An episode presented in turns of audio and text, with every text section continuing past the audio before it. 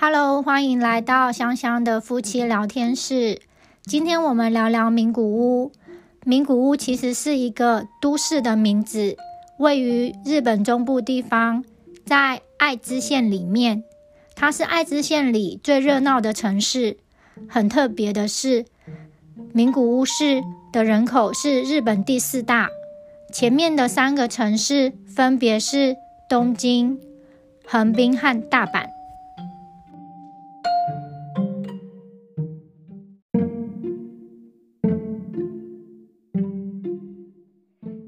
我们有去名古屋，那艾伯特对名古屋的印象是怎么样呢？有没有给想去名古屋的人有怎样建议的行程呢？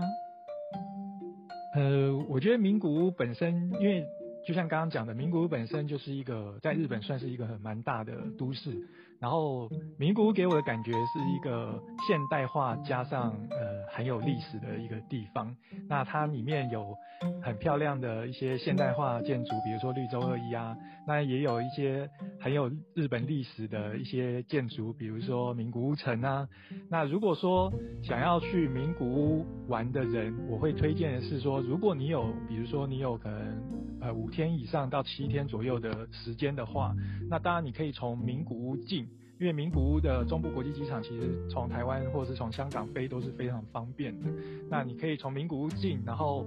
在名古屋这边就是一路走它的呃。就是名古屋这边有一个升龙道的这个这个旅行路线，那它可以到呃高山地区，然后可以去高山地区看看，比如说河掌村啊，或者是去呃新穗高这边看看缆车啊，看看高山啊，都是一个很不错的点。所以整体上名古屋，如果你有比较长的时间，那你就可以从。名古屋切入整个中部的旅游路路线，那如果你的时间比较短，就是大概只能不能移动太远的话，那我会建议从名古屋当做一个定点，然后玩周边的一些景点。谢谢。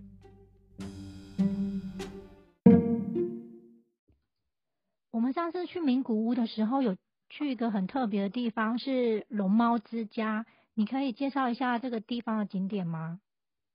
嗯。这个景点的确是我我我个人也是蛮喜欢的。这个景点其实是位于名古屋市的呃稍微靠外侧一点的地区。那它是呃当地是是一个其实是一个二零零五年的世博公园，叫做爱地球博纪念公园。那呃在这个龙猫之家就是位于这个公园的内部的某一个角落里面。如果你从名古屋市过去的话，你可以搭乘他们的名古屋地下铁，然后再转一个私铁，就可以到这个爱地球博纪念公园。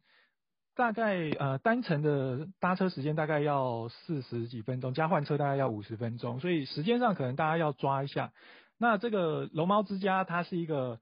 很有趣的地方，如果你有看龙猫的话，因为因为呃。现在可能比较年轻的朋友可能不太知道龙猫，但是我相信你大概是呃三十岁以上的朋友的话，那大家对龙猫这个动画电影应该是非常非常有印象的。那这个龙猫之家呢，本身就是依照龙猫这个动画电影里面，就是里面的主角叫做草，就是姓草壁嘛，那他就是依照里面的主角所住的那个家。去一比一的把它建成，也就是说，你今天去了这个龙猫之家，你就是可以看到，就是动画场景里面的完整的这个这个家的场景。然后，如果你今天如果要去龙猫之家，你必须要先建议啦，建议还是先上，就是去便利商店预购它的门票，因为它一天它是有分场次进入的，它一天有十二场。每一场都是半个小时，然后从九点半开始，一直到下午四点。那像我们当时去的话，我们是先在便利商店先预购了这个门票，然后到现场之后，先去呃拿我们的预购券去换取他的门票。那换取门票之后呢，就会就可以到旁边的一个小棚子开始等待入园。那等到时间到的时候，就会有专人。就是带我们进去这个龙猫之家的场景。那这个龙猫之家的场景呢，呃，实际上它做的真的非常精细。因为呃包含着就是龙猫里面的爸爸他的书房，然后里面的所有的书都跟都跟电影动画里面就是摆的摆设的方式是一模一样的。那呃因为电影动画里面这个这个家其实实际上是一个呃日本乡下地方的一个比较旧的房子，所以。他他在设就是这个龙猫之家在设计的时候，实际上他就是有把这个里面一些破损的地方都一比一的把它做出来，就是呃小细节都有注意到，这是非常非常有日本就是重视小细节的这个风格。那这里面其实有几个点是蛮好玩的，就是第一个就是呃大家都知道龙猫里面有一个很经典的场景，就是呃里面两个。两个小的女主角，一个是小月，一个是小梅。然后他们当时就是在呃公车站牌等车的，就是等爸爸的时候，有有一个雨天嘛，他们站在一个站牌那边等爸爸的时候，就是遇到了大只的龙猫多多罗。然后就是这个车公车站牌呢，在这个龙猫之家里面也有也有也有一比一的站牌放在里面，然后是可以让你就是跟这个站牌拍照的。那另外就是，呃，多洛罗里面有一个也是很很著名的场景，就是他们在晚上的时候把一些种子放在他们家外面的那个田地里面，然后透过一些舞蹈跟豆豆豆一起跳舞的方式，然后让这个这个种子一夕之间就长成了大树。那这个田地在这个龙猫之家的外围也有做一个一比一的这个田地，那。整体上来说，就是把他把龙猫龙猫这个动画电影里面，就是比较经典的一些场景，跟就是呃小梅小月他们住的这个家，就是完全的呈现在里面，然后让你呃沉入在就是你小时候或者是你年轻时候在看龙猫的这个这个这个记忆里面。那我我个人是还蛮推荐这个景点的，因为它算是一个。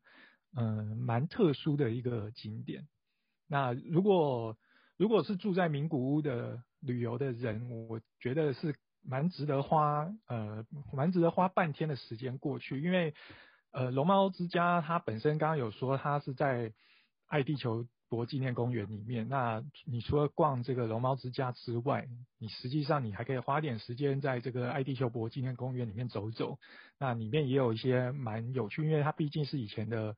那个世博公园，所以它里面还是有一些蛮不错的设施，然后整体上也是一个很适合散散步、走走路的一个地方。好，谢谢。好的，因为目前吉普力在同一个园区还有计划要开一个吉普力的主题公园，所以龙猫之家其实从去年七月开始休馆。然后主题公园呢，将会在明年的秋天，就二零二二年的秋天，会有五大主题园区，所以它会陆续的开放。我们会很期待这个新的主题公园开放之后，我们能再去一次爱地球博公园参观。我记得我们去名古屋的行程里面，还有去一个很大的日本的灯会，叫做名花之旅。你可以稍微介绍这边吗？好，这个名花之里也是去名古屋玩的时候，如果你是住在名古屋，你想去周边走走的话，我觉得是蛮值得去的一个地方。那名花之里本身是一个植物园，然后但是它的每年的冬季到隔年的三月或四月的时候，这一段期间都会有点灯。那它的点灯曾经被评为东日本第一的灯会，所以如果你有去名古屋的时候，你真的蛮值在刚好在灯会的季节的话，我就是非常非常推荐你们可以去这个名花之里走走。那名花之里因为毕竟是一个很大的盛会，所以呃在在日本其实都有卖一些所谓的套票。那套票的话，相对就是会节省一些费用啊。那如果你要去名花之里的话，你在呃名古屋市的时候，你可以先去买名花之里套票。那这个套票在哪里买呢？其实是就在近铁名古屋站，那这里可能要特别注意一下，就是在名古屋。你会发现有两个名古屋站，一个是 JR 名古屋站，一个是近铁名古屋站。那两个其实距离不远，但是它不在同一栋的路线上面。所以我们这一次如果要买名花之旅的套票，要去近铁名古屋站里面的那个营业所，那他就那边就有卖这个名花之旅的套票。那名花之旅的套票，呃，费用上面，呃，我们之前买是买两千八百日币啊，不过。就是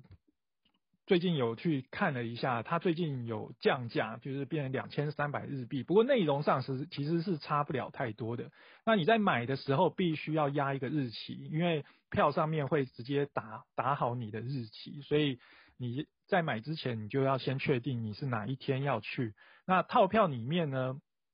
总共会有几张呃票券。第一个是因为名花之旅实际上并不在名古屋市区内。它必须要坐地铁二十分钟到一个叫做呃近铁长岛站的地方，就是去换乘那个公车。所以它的套票里面有一张就是你近铁名古屋到近铁长岛站的来回的呃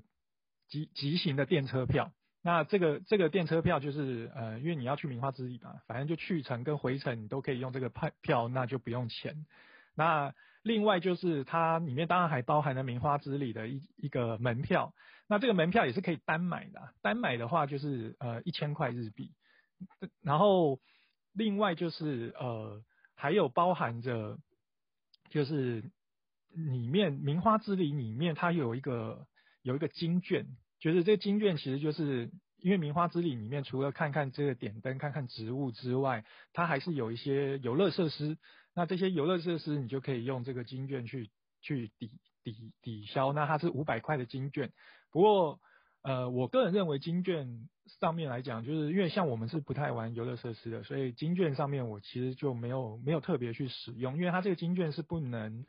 不能呃不能用于它里面的餐点的，所以金券对我们来讲其实倒还好。不过整体上来讲，如果你买了这个套票，呃。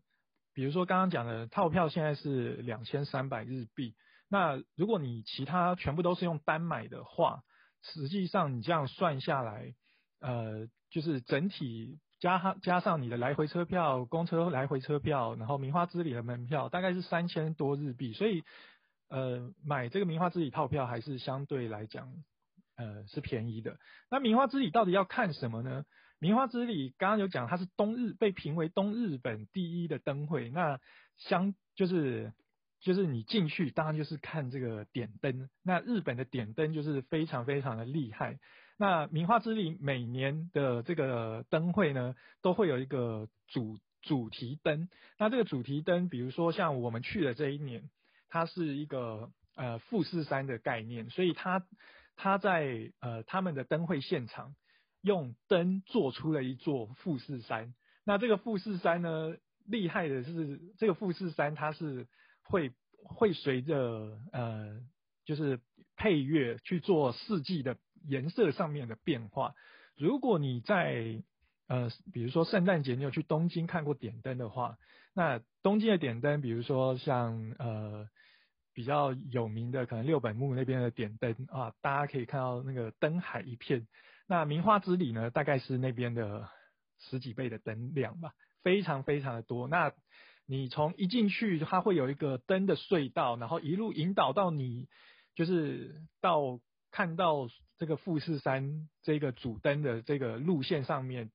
到处都会有不同的点灯的。的样式，那里面也会有呃，比如说我们去的时候刚好是梅花盛开的时候，所以我们也会看到夜间的梅园。那当然也是搭配着灯光效果，那就会非常的漂亮。那呃，今年的话，名花之旅是从呃二零二零年的十月二十四到呃二零二一年的五月三十一。那它的主灯换成叫做奇迹的大树，是一个。是一个超级巨大的一棵树，然后这棵树也是会随着呃四季的更迭，然后会有一些颜色颜色上的变化。那名花之里这个地方，刚刚有讲，就是你买的套票会包含着那个呃近铁的来回来回车票。那这来回车票实际上是以两天为期限，也就是说你今天压了一个时间，可能三月一号，那它实际上是可以三月一号、三月二号两天，就是你可以选择其中一天来使用，但是它使用一次就就就没了。但是所以它这个目的主要就是说，你如果今天去了名花之里，你不想当天来回，因为名花之里毕竟要看点灯嘛，所以你一定是晚上去。所以你如果不想当天来回的话，名花之里附近实际上刚好也是一个呃可以泡温泉的地方，那你可以在在附近找一个温泉饭店来住。那隔天再用这个套票回名古屋，那基本上呃日本人的套旅游套票都帮你设想好了，所以呃我觉得这是一个呃非常方便，就是我们去名古屋玩的这些旅人，就是去看这个名花之里这个景点的一个套票，那也是非常推荐大家可以，就是刚好如果你在灯会季节的话，你可以去看看这个。号称东日本第一的灯会是多么的壮观，我只能用壮观来形容这个灯会，因为它这个呃点灯的数量应该是以数以万计来来计算的，所以非常非常的壮观，非常非常的漂亮。然后呃喜欢看日本灯会的人也非常非常推荐你，如果有去名古屋玩的时候，就是安排一个晚上或者是住一天，然后可以去名花之里走走。谢谢。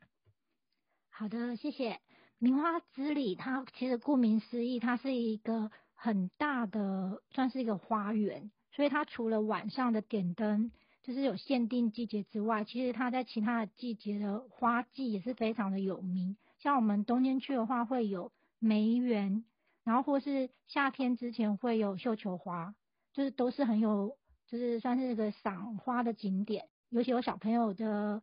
嗯。旅客呢，也可以在这边，就是让小朋友就是自由的奔跑，对，就是在日本的四季的花都非常的有特色，所以我们也很建议说，就是不一定一定要在呃灯会的时候，就是也可以把它当做你的下一次去名古屋旅行的一个景点之一。今天因为时间有限，所以我们只介绍了两个我们比较喜欢的景点。然后，如果下次还有机会的话，我们再邀请艾伯特来介绍日本中部还有什么呃有趣可以去旅游的地方。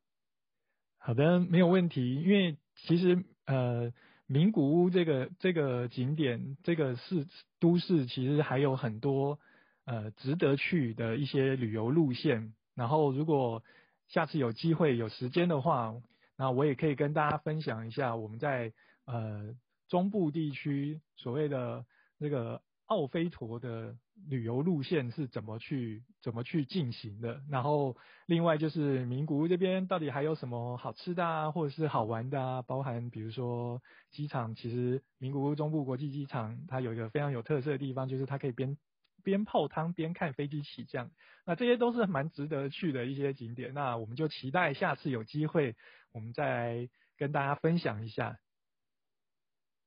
好的，谢谢大家，谢谢艾伯特，谢谢。